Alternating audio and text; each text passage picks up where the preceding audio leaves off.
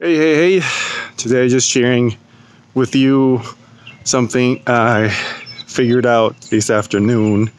And you would think I would know this by now, but I guess I just became fully aware of it and why we don't want to do this. And there's some advice out there that we shouldn't make big life decisions when we are emotional.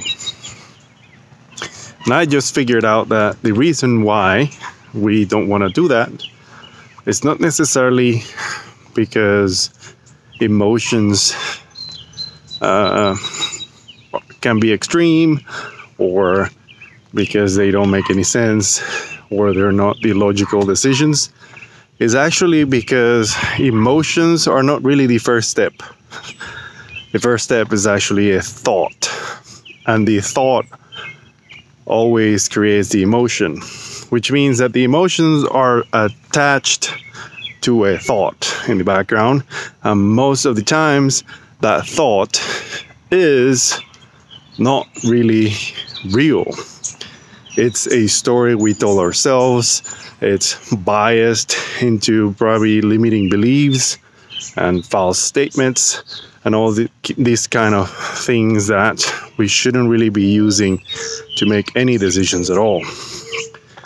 Uh, so I think that's what we need to learn to identify when we're using this pure logic and pure thinking to create emotions that don't really serve us. A lot of times, when I make the right decisions, there's actually no thinking involved. It just feels right. It just, it's a sense of harmony with everything I stand for and everything I'm trying to accomplish. And it's something that we can all develop, it's something that we can all uh, improve upon and become more aware on how to identify it to each person is different. It feels different for each person.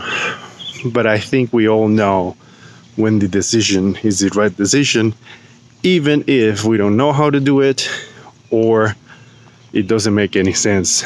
But at least for us, it is the right decision. So maybe practice that, consider it. Let me know what you think. Let me know what questions you have. Let me know if you want me to talk about something specific. And I say, go share it with somebody.